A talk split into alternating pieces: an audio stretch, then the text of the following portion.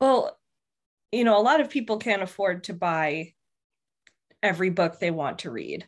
Yeah. I mean, if I had to buy every book I wanted to read, I would be way more picky with my reading than I would be with um than I am with my purchasing. So just to be able to go and like explore the shelves and try a book, like just pulling that Garth Nix title off the shelf.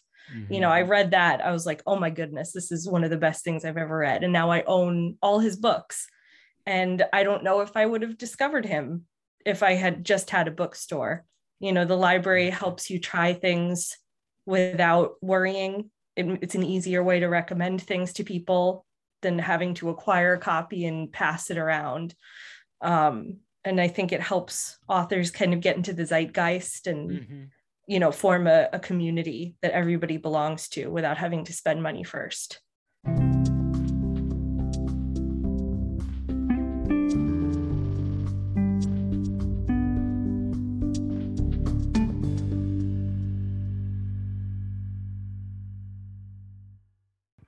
Hello, Ivory Tower Boiler Room listeners. So, this is a really exciting Library Corner special. Welcome to National Library Week. So, of course, I had to bring two librarians to all of you. So, here with me is Emily Ostrander and Darla Salva Cruz. Welcome both. I'm so excited to talk all things literacy and libraries. Awesome. Thanks for having us. Yes. Of course, of course. So, of course, all of us have nostalgic memories with libraries. And if you don't out there and you're listening, make some nostalgic memories with libraries after you listen to this. Um, but I want to just know where did you begin with your library journey? Do you remember your corner library? You know, when did it appear in your universe? So, you know, I'm going to start with Emily. Do you remember your first library experience? Yes. So I was in Massapequa until I was about seven.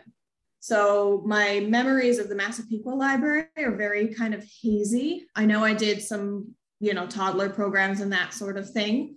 Um, but I know my mom told a story that the first time she ever took me to the library, um, it's not exactly a good story, but the first time she ever took me to a library when she was checking out the books, I was probably like 18 months and she popped me on the counter at the circulation desk and the circ clerk yelled at her for putting me up on the on the counter. So she kind of got this feeling that that library was very like kind of cold and stuffy. So when we moved out to um, the stony brook area my library changed to the emma s. clark memorial library and um, pretty much my love of libraries which i would say started there because I went to every program I could get into. As soon as I was old enough to volunteer, I was volunteering in the library. And then I just never left. so that's where I started out. Yeah, yeah. How about you, Darla? Um, my story is not too dissimilar. Um, so I, when I was very little, we lived in Holbrook. So my first library from almost before I can remember was Sachem Public Library. Um, it's been renovated since, but I kind of have some vague memories of what it looked like when I was small. And my mom tells me lots of stories of, you know, the different programs and books I would pick out there. And actually, the first time I visited it as an adult, I was like, oh, I kind of remember this corner. I remember these stairs. I remember the light over here, even though it's changed. Um, when I was maybe about like three, I think we moved to Northport. Um, so all my memories are of the Northport Public Library and some of the East Northport Public Library. And we were also like, we just lived there. Mm-hmm. I did mm-hmm. all the programs. Um, you know, the librarians were my friends. As I got older, I also did, you know, like the book discussion groups. I did volunteering. Um, I worked as a page at the library when I was in high school. Um, and then I decided to be a librarian while I was still working as a page there. Yeah, wow. That's so interesting that you both, you know, it's always been a touchstone for your um phases of your your phases from childhood into adolescence and then now into adulthood um which we have to claim we're adults um but yeah my memories are really similar i loved the margaret heggan library in south jersey where i grew up and again it was in the smaller space kind of like what emily was or no, Darla, what you said. Um, and then now they're in a larger space. And I loved the toddler programs, the arts and crafts, the story time. I remember when they had the circulating audiobooks for children's books, but just that journey, I'm sure the three of us and everyone who loves libraries out there can remember just making your way through the library was such a journey from the children's area, the children's lit area to the teen section to then the adult section. And I mean, I know for myself, those were really fond memories of when did you move to each phase? Yeah. And I think the teen section was so exciting because for me, it really developed my sense of horror, like being a fan of horror literature, gothic literature. Um, I don't know if either of you remember, but there's the Christopher Pike series. Yeah. Okay. He was kind of like Stephen King's Stephen King sanitized, is how I would say it. But yeah. um, and then also, of course, LGBTQ plus literature. I was lucky enough to have those teen series. Um, but yeah, for both of you, do you remember almost like the phases of the moon, those phases of the library sections, like when you made your way through that maze? For sure. Yeah. So for me, um, the transition came with the Battle of the Books, actually, because I was very much attached to the children's department, even aging out of the children's department. I didn't want to go. I did not want to go to the teen section. I liked my children's sections. I liked my children's librarians. I was perfectly happy in there. Mm-hmm. Um, but I aged out of the summer reading program, and the next thing on the list is the Battle of the Books. So, um, to be part of the Battle of the Books, obviously the books are in the teen department. And so I sort of made my way down there very trepidatiously. and then, um, you know, fell in love with everything that I found in that area as well. Yeah. So, what is the Battle of the Books, Emily? Just to explain, is that a New York specific? Is it a reading challenge? It sounds like it is. Darla would have more exact knowledge on it, but from what I when I was in it, it's essentially like a trivia book trivia challenge on steroids. Um, when I was in it, it was 12 books that you were being tested on. It since has narrowed down a little bit, which is much better, much better, much easier for the teens. Um, but yes, it's it's a um, interlibrary challenge across Suffolk County and other counties do it as well, but it's a huge deal. Oh, that really sounds fun. so fun. I love those reading challenges. I I even love that there's adult reading challenges. I mean, my library now is Port Jeff Library for the past 7 years. But um Emily knows I know Emma Clark Library very well. I know I know a lot of the libraries. I've been to the Northport Library. I've been to Nassau County libraries. I have a New York Public Library card. Um, so yeah, I'm infatuated with libraries um, which those reading challenges though i also remember. Do either of you remember the barnes and noble challenge?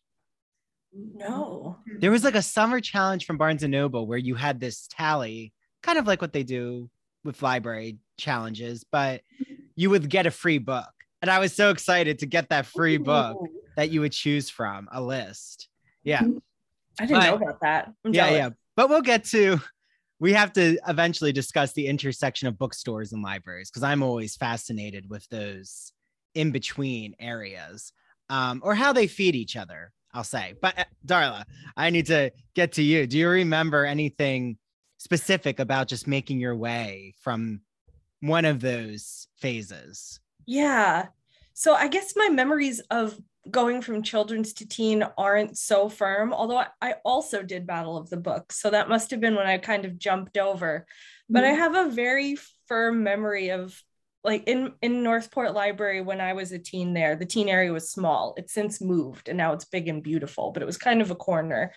But I remember one day just walking around and I was there by myself, which felt special, first of all. And I was like, I'm going to pick a book. And I picked a book because of the little logo on its spine. I was like, that looks cool.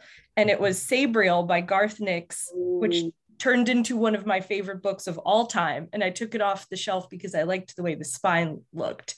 and that it feels like a very foundational memory for some reason of moving up to the teen section. That's a really good lucky lucky choice. Right? like such good luck. yeah, but it's really interesting that all of us remember um because i know the emma clark library has the its historic reading room right? And um for everyone out there emily works at the emma clark library just so um you know and if you're wondering why she has such intimate knowledge um of it but grew up and never left. Yeah grew up never left but also that reading room if i remember is the original section of the library or yeah. its oldest area um, just mm-hmm. like Port Jeff has its historic reading room. Um, and then Darla, just for everyone out there, what library? And I know it's a little different, but where are you mainly housed at? So I work for the Suffolk Cooperative Library System, which is not technically speaking a public library. Um, we serve the member libraries, the public libraries of Suffolk County. So I think it's 54 or 56 public libraries. We do collective services, which is a ton of stuff, but it includes when you do an interlibrary loan. So, you know, your library, you go, they you want a book, they don't have it, but another library does. When you order it, it comes through us. Um, we do ordering of materials to save everybody money, which includes everything from databases, access to digital resources, um, materials for librarians to run programs or host events at their library. So things like story time kits, all the way to a movie screen. Um, and then my department is youth services. I'm the youth services consultant. So I work with children's and teen librarians and staff around the county and I kind of do a little bit of everything. I feel like my job is to be a librarian for librarians. So I run programs for them to do professional development. Um, anybody can call and ask us questions when you need help with stuff. Um, it's a it's a very exciting mixed bag of responsibilities. And we're located out in Bellport, which is kind of near Patchogue. Yeah, yeah, a really cute town, Bellport Village. Very cute, yeah. So cute, and have to shout out um, the Playhouse. Yeah. um, it'll come to me. Is it the Gateway? I think so. Yeah, yeah. Okay. Okay, good. I always pass the sign on my way. I know it was gonna come to me, but yeah, really cute stuff. area. Um, so I love that you brought up exactly what you do, Darla and Emily. Just for everyone out there, you know, what is your role at the Emma Clark Library? So I'm the teen services librarian. I do anything and everything to do with the teen collection, teen programming, teen anything you got. That's me. Yeah, all things teen. Um, and what I love is just hearing what exactly Darla, the library, offers, right? And I am always so enthralled that they are having 3D printers. There's, you know, uh, renting devices, um, you know, computer labs, of course, um, audiobooks, DVDs, albums, record players I've seen, um, museum passes for New York City. I love that the library is just such a cultural center and I really feel that it's the town's heartbeat of its arts and culture.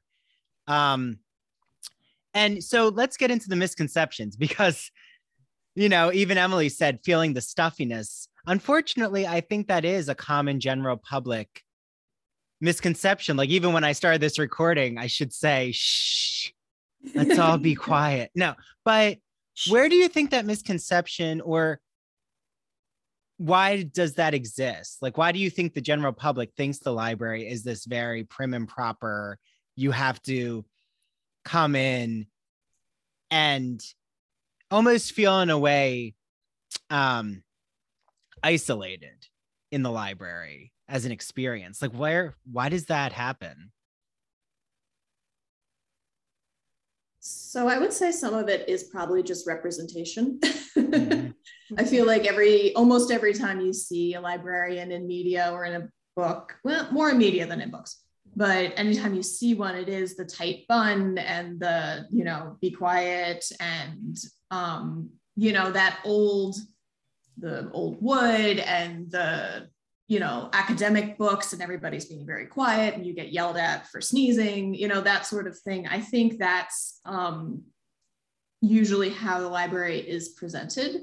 Very rarely do we get the thriving you know children's department chaos that's always going on or you know representations of as you're saying, like the museum passes or the library of things, or even just like at any given time, there could be two to three programs going on in the library. It's not just reading, it's there's a lot more going on there.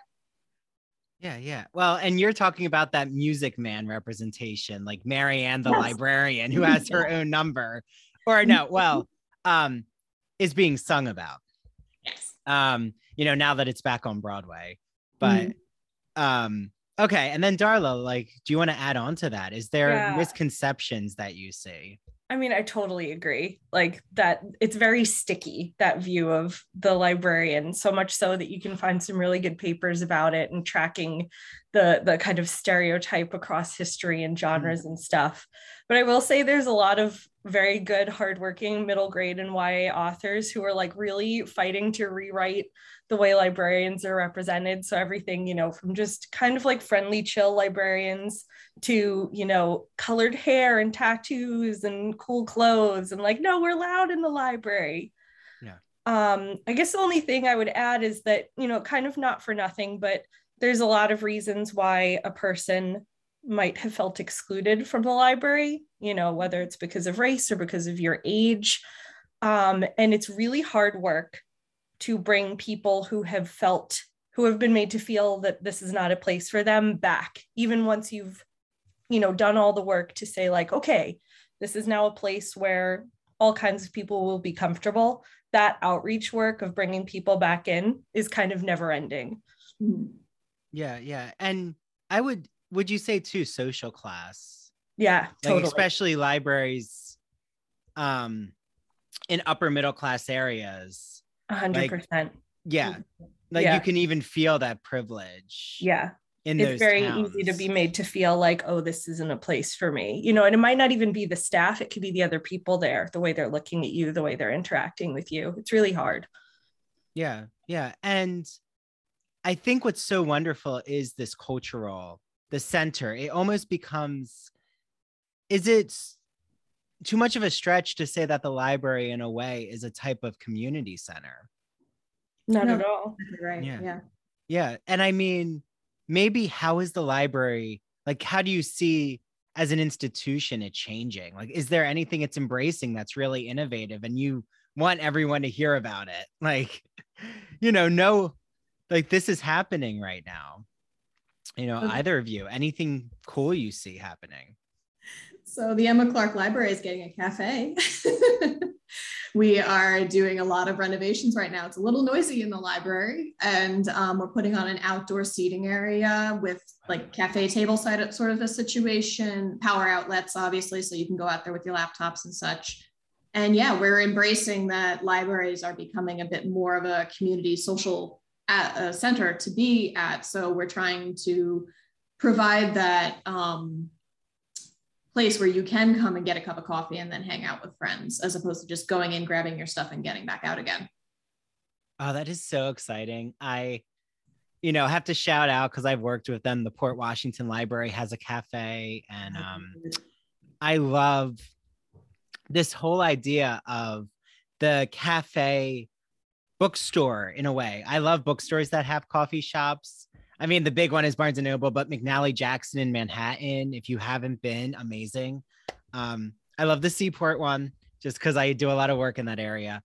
But um, I love that it's becoming this, like you said, Emily, a workspace. And I feel like now we're all bringing laptops everywhere. So it's all about where are the power strips and where can I get coffee? Where can I get a book? So it just makes sense. The libraries become this like to bring in this ge- are the younger generation too. I think mm-hmm. um it's a wonderful model. Um and you know, Darla, do you see any like other innovation happening? I could I could talk all day because like in my job I get to talk with so many different library staff members. Um we see things like outdoor experience spots for kids. Like there's um these just like great little gardens where you can play, where there's sensory experiences. Um, a couple libraries have put in kind of like museum centers where they rotate displays.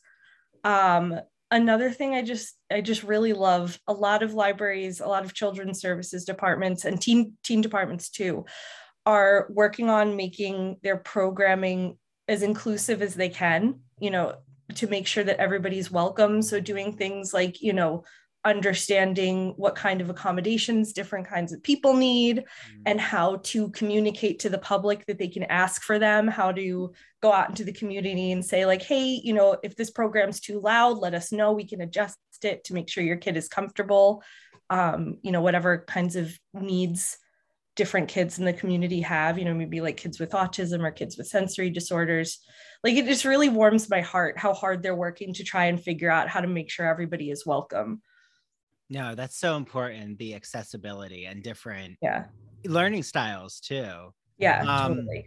But like my experience was my mom took me to the library as a like infant.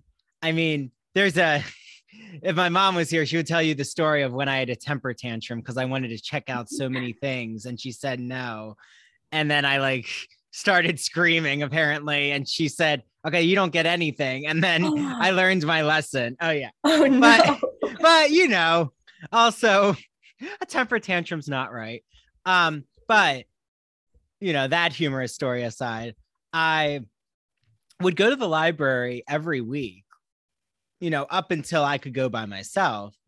Um it was very matilda like but with a parent who actually wanted that literacy um, to happen, and still love Matilda and those library scenes. Um, but we'll have to get it. Maybe. We, oh, that's a question I'll have to ask later, which is, what's your favorite media library scene?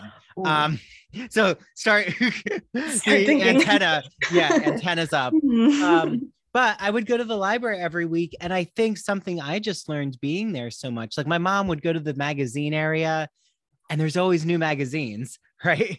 Um, and I would just make my way around. And I think the public always, the assumption is, oh, this is just a fixated, static entity. Like the books are there, they've always been there, and they're not changing. But the amount of new material mm-hmm. is so fascinating. And I mean, how do libraries? I always want to know how do they know how much they can bring and then how do they decide what has to go? I mean, that would make me really nervous. Um, so, I mean, do either of you have insight into that? Like, who decides? You know, who decides the new books or the current new releases? And then how do you know how much room you have? well, room is a constant battle. Uh, you know, that's usually I would say librarians that have been there for 20 years probably know what they're doing, but the rest of us kind of just try our best and hope that, you know, people check out enough that there's space on the shelf. Um, but collection development usually falls to the librarians, and depending on the library, most usually assign a particular section to a particular librarian. So in my case, I'm in charge of everything teen but I'm also in charge of the 200s in nonfiction, adult nonfiction, which is the religion section, oh. and the 620s to 699, which is a mishmash of different things, but a lot of the cookbooks and business books are up there. Um, so anytime I'm looking to buy new books, we're checking for good reviews. It's usually journals plus, you know, the New York Times plus patron suggestions. Patron suggestions actually hold more weight even than reviews do in most cases. If somebody says, I want this thing and we can get our hands on it, we will. That's a good shout out. Patrons out there, you have power. Um, y'all. yeah. And also a shout out to a magazine that actually is how I find hmm. a lot of the contemporary interviews for our book clubs is BookPage. I love BookPage. I'm like, and I had the New York Review of Books, or yeah, the New York Times review um, of books, and then other magazines. But BookPage is just so accessible. I love, and that's always a fun monthly find at the library. Um, and then Darla, I mean, what would you add onto? I guess just that, you know, there's as many arrangements of this as there are libraries. Mm. In my job, I don't really have to deal with this. Um, my book ordering, I we at where I work, we handle the overdrive collection for the county. Um, and so I get to order children's materials um, and I don't run out of space. So I'm very spoiled. I never have to weed anything. Yeah, Sometimes yeah. things get weeded from our collection um, because to get into ebook pricing, like sometimes you just buy a copy and it persists forever. Sometimes you buy a copy and it expires after two years or so many checkouts. And then you can say, like, do we want to order another copy? And if it hasn't circulated, you would say no. That's the closest we have to do to ever getting rid of a book. Yeah. And for all of those out there, Overdrive, can you just like kind of explain Overdrive. what it is. Yeah, it's yeah. so it's like our digital branch for Suffolk County is probably the easiest way to explain it. Um, it's an a, an ebook library. Um, the website is Overdrive. The app is now called Libby. I think they're mm-hmm. officially all switched over. And you can check out ebooks and audiobooks using your Suffolk County library card. Lots of other counties across the country use Overdrive as well. Um, but we have a really big and really good collection um, I use it constantly. Oh my gosh, that like, app is amazing. Out. I love yeah. the app. I am always like right now I have some um Gregory Maguire. Um I have that new memoir called I think it's called The Power of Fun. I hope so. Hmm. Um, which looks really exciting. Some empowerment and right getting yourself organized around the pleasure principle. Um, and then I'll do a lot of our book club choices, the audiobooks. Their audiobooks are incredible. And oh, yeah, so and I think Libby is pretty national. It's like it's an app that's not just county specific. Yeah, but when you like if you sign in with your Suffolk card, you're just seeing the books we own. But also if you go in and you don't see a book, it's really easy to request it. I think you have to do it through the website, but usually we buy almost anything people request. I think the only reason we don't is like occasionally a title will be like $500 and we go no.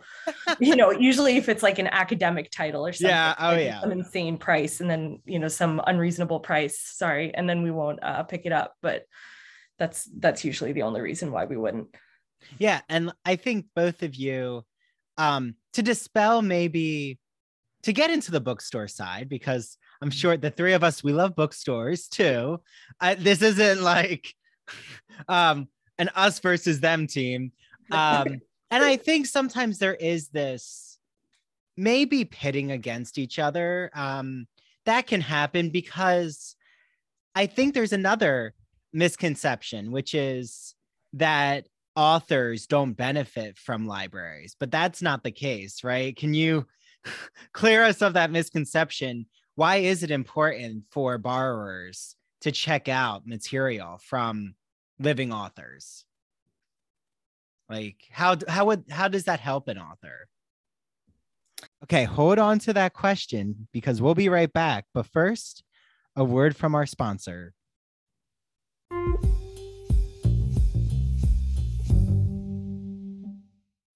When you need mealtime inspiration, it's worth shopping Kroger, where you'll find over 30,000 mouthwatering choices that excite your inner foodie. And no matter what tasty choice you make, you'll enjoy our everyday low prices, plus extra ways to save, like digital coupons worth over $600 each week. You can also save up to $1 off per gallon at the pump with fuel points. More savings and more inspiring flavors make shopping Kroger worth it every time. Kroger, fresh for everyone. Fuel restrictions apply.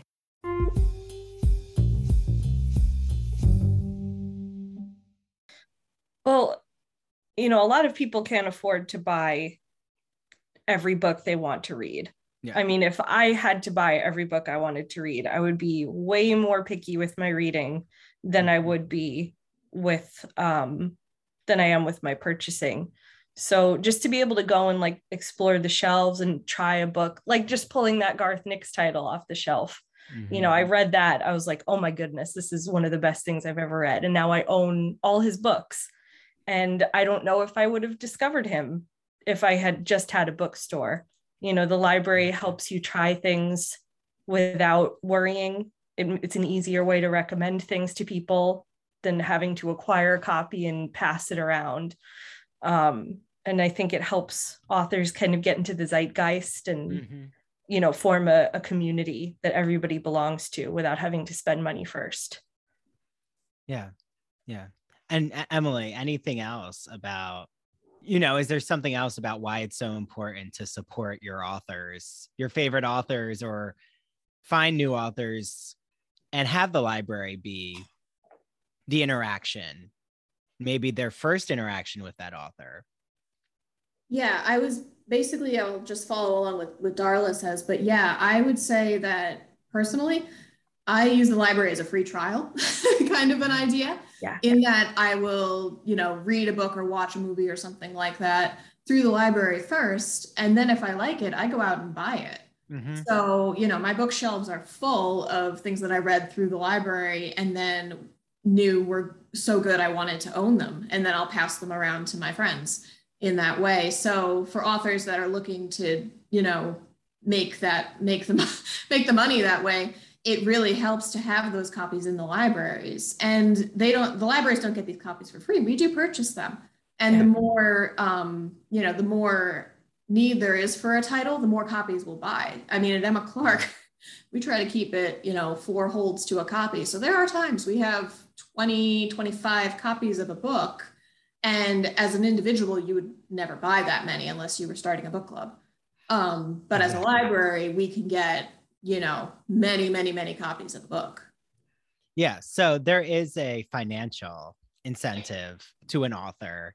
And um, I love what you say, though, also about word of mouth or branding, right? If I'm carrying around a book and I have all these books from the library, say, you know, I'm getting my coffee, I just came from the library, it's exposure. I'm on the train, it's exposure.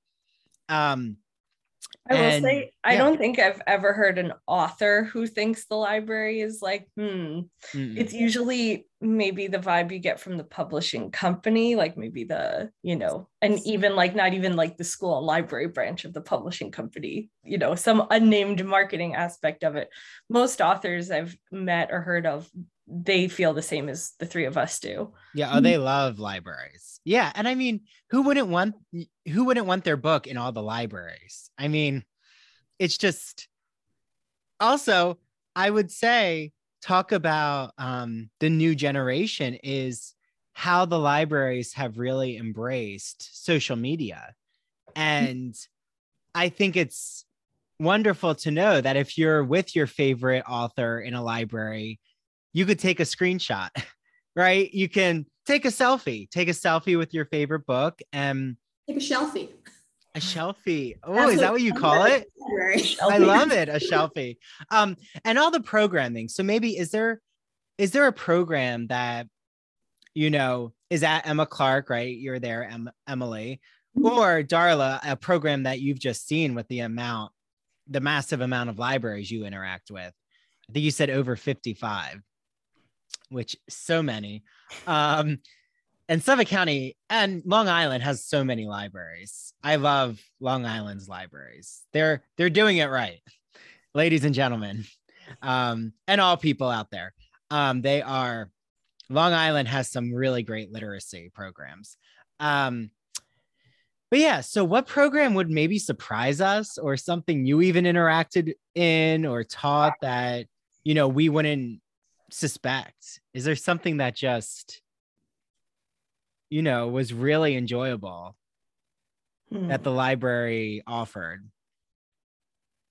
Some libraries offer bus trips to see Broadway shows. Mm. I've never gotten to go on one, but I was so jealous when they were happening at other libraries. and they're discounted, right? Yes, they're discounted. Mm-hmm. Mm-hmm. So if you've ever wanted to get see a Broadway show, but you don't want to drive into the city or you don't want to take the train, you know, the libraries can get you in there with a bus. I know they kind of shut down with COVID. Obviously, there were, I mean, Broadway shut down with COVID. So for a while, that hasn't been going on, but I have seen some libraries starting back up with the bus trips. So, you know, check your local newsletters. yeah, yeah. And, you know, and I, I'll get to you, Darla, but that kind of triggered my memory of um, what I've seen just on Long Island. Like there's been cooking demonstrations or um oh, I know, I took a meditation class.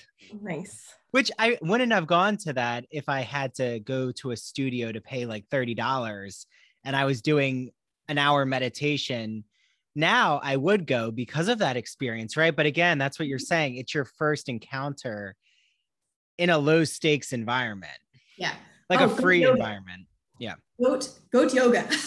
Goat that was yoga. my favorite one. Goat yoga. Not Emma Clark, come swag, but Yeah. goat yoga. Goat yoga. I wanted to go so badly. Oh, that sounds so like you're fun. having what? I signed myself up to be in charge of it. I was like, you need somebody out there, right? Yeah, okay, I'm gonna go just hang with the goats for an hour and a half. Thank you. Oh, that is so enjoyable. Yeah, Darla, any other surprising programming? Oh man. I mean, when Emily you mentioned the Broadway bus trips, that reminded me of a library I used to work at. And they they had all kinds of bus trips, but one of them was to go look at Christmas lights. Like I mm. don't quite know where they drove, but it was like one of those destination towns, like somewhere. in I wonder if it was Brooklyn.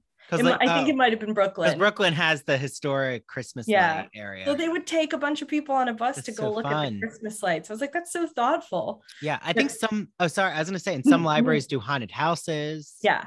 Mm. Um, oh yeah. We have um we have libraries like I talked to this one librarian and they put together an AR augmented reality scavenger hunt and they put it together in-house. They made it like tip to toe, the whole thing themselves. It was such a good idea. it was so like Oh. creative and cool.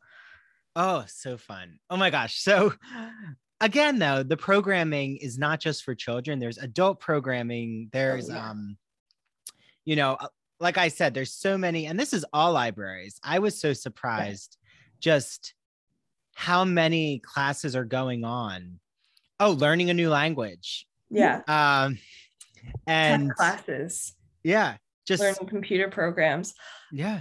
we just had a um we had a training where it was ideas for summer programming and this one librarian from upstate i don't remember what county she was from but she told us about a program that she put together herself i believe she did it all herself and it was um like a book subscription box and she would put curated titles in a box for her teens send it out like little tchotchkes and goodies in the box with it. And she would track who had read what and what genres they liked. And i think she said she did it like every other month. And it so it was just such a loving program such a really like heartfelt thing that she did for her teens um and everybody on the call there were like a couple hundred librarians on the call they were like wow we love that how'd you do it she got a million questions like, what kind of boxes did you use how'd you track the books what program Yeah. Oh my gosh. It was very No, cool. That's such a creative, but again, there's so much um innovation and um just these creative brainstorming sessions. I love it, like a subscription service. I mean, who would think that? Um, okay, so you know, we've talked about misconceptions. Now I have to ask you both, what is a humorous story? Just something that you've seen as your time as a librarian that um will make us all crack up listening to this. So, you know, Emily, what is something that has happened as your time being a librarian that just maybe boggled your mind? So I have two fish tank related instances, Oh, which no. were something. Uh, so for those who don't know, we have a, a fish tank in the children's department, which is great. Um, and you know, most kids come in, they take a look at the fish, they love it, whatever. Um, but over the summer, I would say probably about six or seven years ago, I don't know what was going on, but this fish tank was getting uh, far too much action in the wrong way. Um, we had a bunch of pretty tropical fish and one pleco, which is basically like a catfish. It cleans the tank. So every day you see the pleco. One day we come in and we're we look and we say, there are two pleco in this tank. Why are there two pleco? Check and realize what happened is somebody smuggled their pleco into No. the library. Yeah, yes. Oh yes what smuggled their pleco in and plopped it when nobody was looking and now we had two Pleco.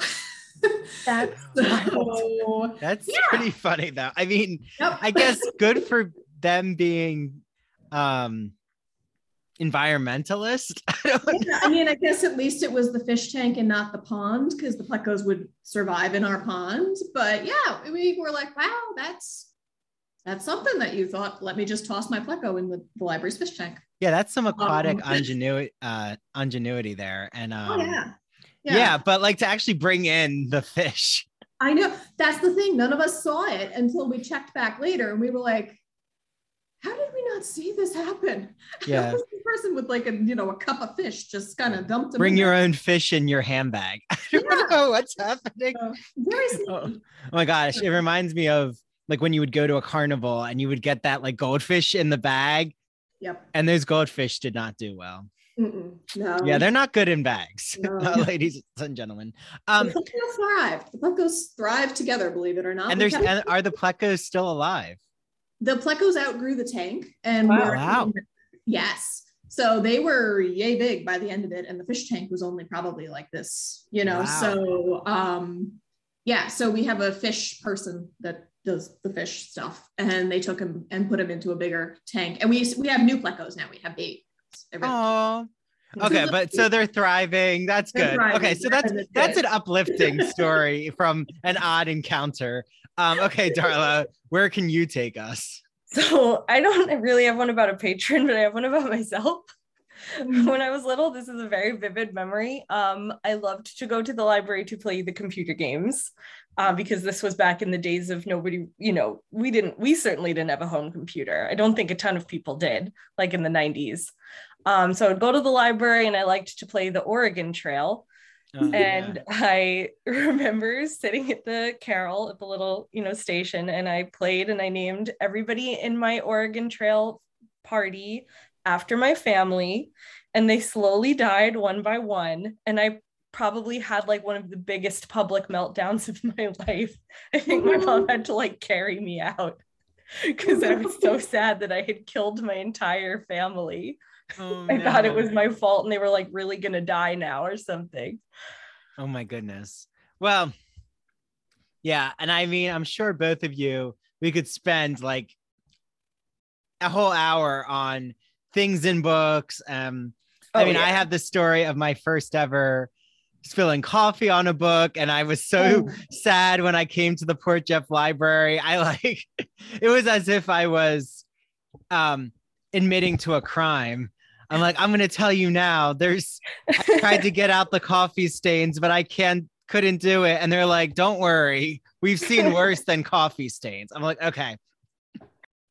I think there's such a barrier to even like spilling coffee that there's this barrier of I have overdue books, or I've had a friend who never went back to the library because she was afraid of how much money she was going to pay.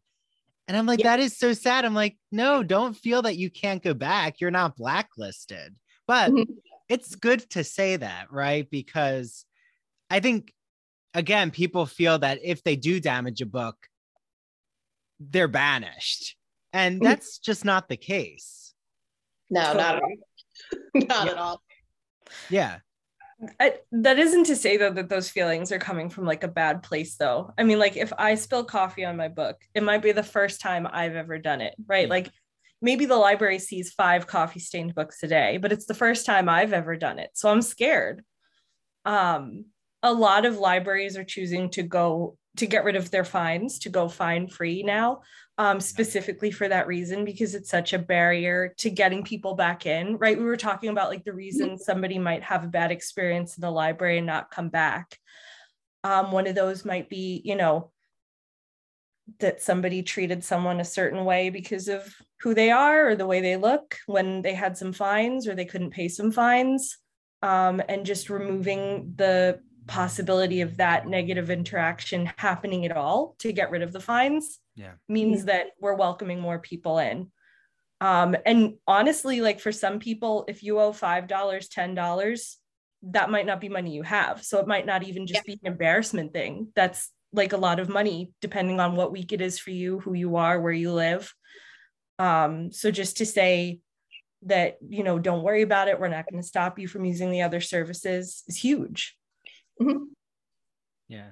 Yeah. I think it's amazing that so many libraries are getting rid of fines because, and I love the New York Public Library, please. Love them. But 25 cents a day for a book, that's a lot that's one of the highest I've seen. it's steep Yeah. yeah. I mean, I don't know if they've removed the fines yet. I haven't heard that they've removed fines. Um, but again, it's like you said, Darla, it's taking away a barrier that's, you know, anxiety producing.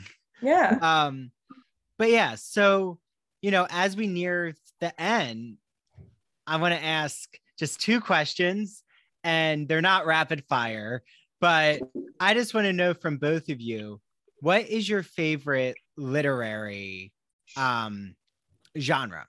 Which is tough, but you know, I'll start with Emily. What is your favorite literary genre to delve into? I would say memoir at this point. I love memoirs. I read, you know, a lot, a lot, a lot of memoirs. Um, I was a historical fiction kid. I read pretty much every one that had the historical fiction sticker on it in the children's department.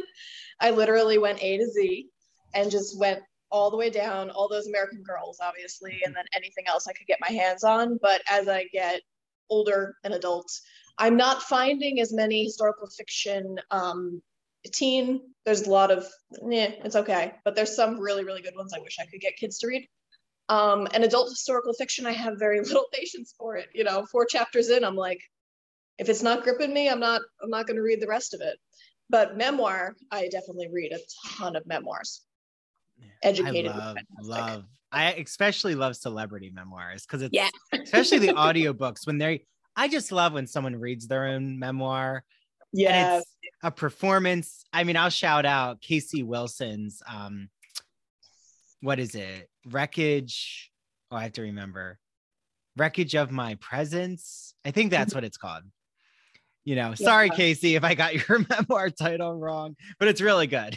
um, okay, and then Darla, what is your favorite literary genre? So I'm so glad, Emily, you phrased yours in the way you did because it's exactly how I think about mine, but mine is fantasy. Like I Mhm. always loved fantasy books, but I'm, you know, I'm I'm kind of put off by the, you know, like 15 book long high fantasy series that is not it's not the only kind of adult fantasy, but it's like a lot of them.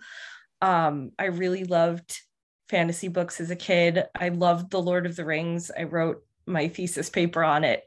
Um, these days, I read a lot of nonfiction when I'm reading adult titles. I like to listen to it as an audiobook and I like to read it. Yeah, yeah. Well, how about then audiobooks? Like, is there something, especially what are you gravitating towards now? Just because I love audiobooks. Like, I can't believe I'm like now discovering them because I'm addicted. Um, and I like that you can incorporate it into different areas of your life too. Um, Totally. Right. Again, complementing each other. It's not one or the other. Um, so Emily, you know, what audiobook maybe you've just listened to or something you're gravitating to? Yeah, so I would say I 95 to 100% of my reading is audiobooks. Um, believe it or not, when I was a kid, I read print books like all the time, but then as soon as I got into college, I kind of lost that drive. Um, but audiobooks have been a constant companion. Um, so actually, right now, speaking of memoirs read by the author, um, I'm reading Harvey Fierstein's. Um, I was better last night. oh, I have to request that. Oh my gosh. Yeah, Thank you. You just reminded me. Oh, he's amazing. I heard him being interviewed on um Sirius Radio, actually by Andy Mm-hmm. Cohen on his show. Oh, I love Harvey Fierstein. Okay, well, great. It's don't great one. spoil it for me, Emily, even though it's his life. But okay, well, and he yeah, and he reads it, right? He does. Hmm. Mhm. Mhm. Well, you need his voice. I mean, Yeah, It's such a unique think voice. It was sometimes I have read some memoirs that are by, um, I guess, impersonators in some cases, Hmm. and it's good, but it's just not the same. And definitely, Yeah. I mean, Harvey for for sure, such an iconic voice. It's you know you have to have that personal touch there. yeah. Okay, such a good recommendation. And then Mm-hmm. Darla. So this is like a hard question for you to answer because I've spoiled myself. I love audiobooks and I've spoiled myself, like ruined myself by doing some audiobook award committee situations for the past couple of years. I did um, the Odyssey Award, which is given by um, YALSA and ALSC, which are American Library Association things, and Booklist. And then I did a couple of years of the Audies, which are run by the Audio Publishers Association. I might have gotten the acronyms wrong. I'm sorry, everybody. Um, but what this has done is made me like I I can't help but be really picky. And so you know, like all the things you have to listen for when you're evaluating for an award now drive me mad. So you know, I can't hear background noise. It's it, I'm just ruined for it. It's terrible. So I'm on an audiobook break right now. I'm just doing podcasts, but I have on hold on Libby is my friend told me about a new version of The Lord of the Rings read by Andy Serkis. And I'm like, okay, I'm going to get back into audiobooks. Me yeah, and that, Gollum and The Lord of the Rings. yeah. Well, that's also like, I love that they have the classics being read by um, Cate Blanchett or yeah. um, um, I just heard, well, right now, um, I'm listening to Alice Walker read The Color Purple because I'm teaching Ooh. that to my students. She is just so good. um, good. and again, like I've read The Color Purple, but hearing it, I just feel that it brings a new level to read it and listen because yeah, totally there's ways of her narrating, and I understand now the characterization in a different way.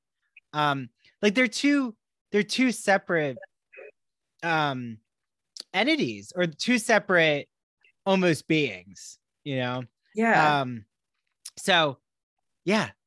Ah, this was so exciting. Had so much fun. I can't believe we're out of time, but you know, I'll have to have you both back on for another library related theme.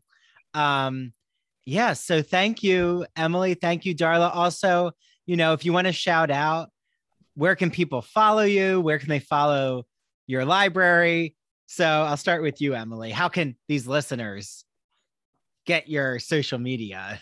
Um, so I would actually suggest follow the library because I'm on there frequently. I am not shy of putting my face on the library's um, social medias or the programs that I'm doing out there or my recommendations. So I would say follow the Emma S. Clark Memorial Library. We have a Facebook, an Instagram of Emma Clark Library. There's a Twitter that's very active at times.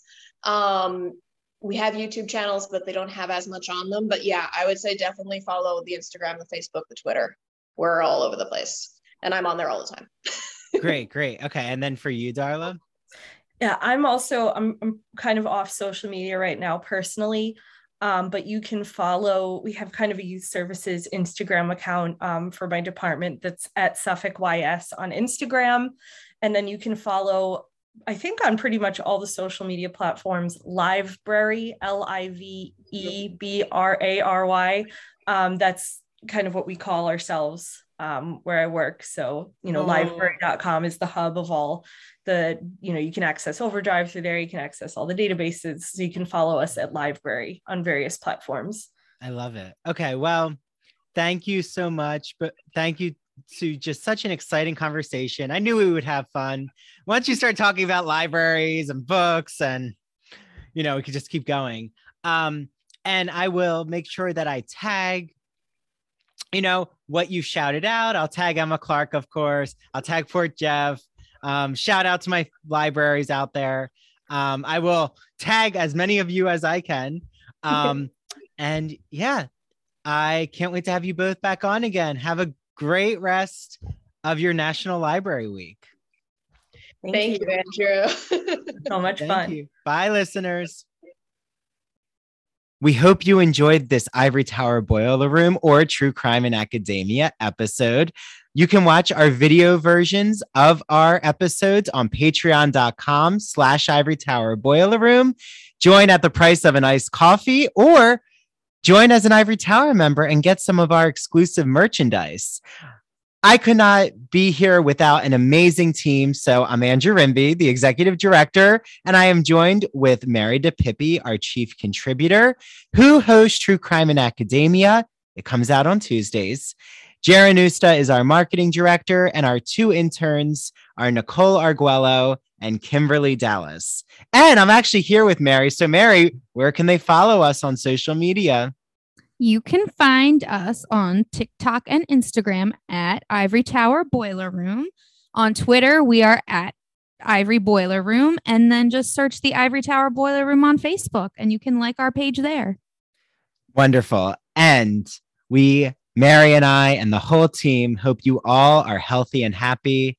And we can't wait to join you and you know have you all join us in the ivory tower boiler room next week. Bye mm-hmm. everyone. Bye